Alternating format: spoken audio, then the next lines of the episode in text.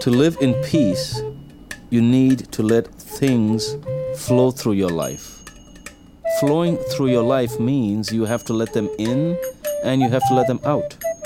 Holding onto things usually causes pain and suffering.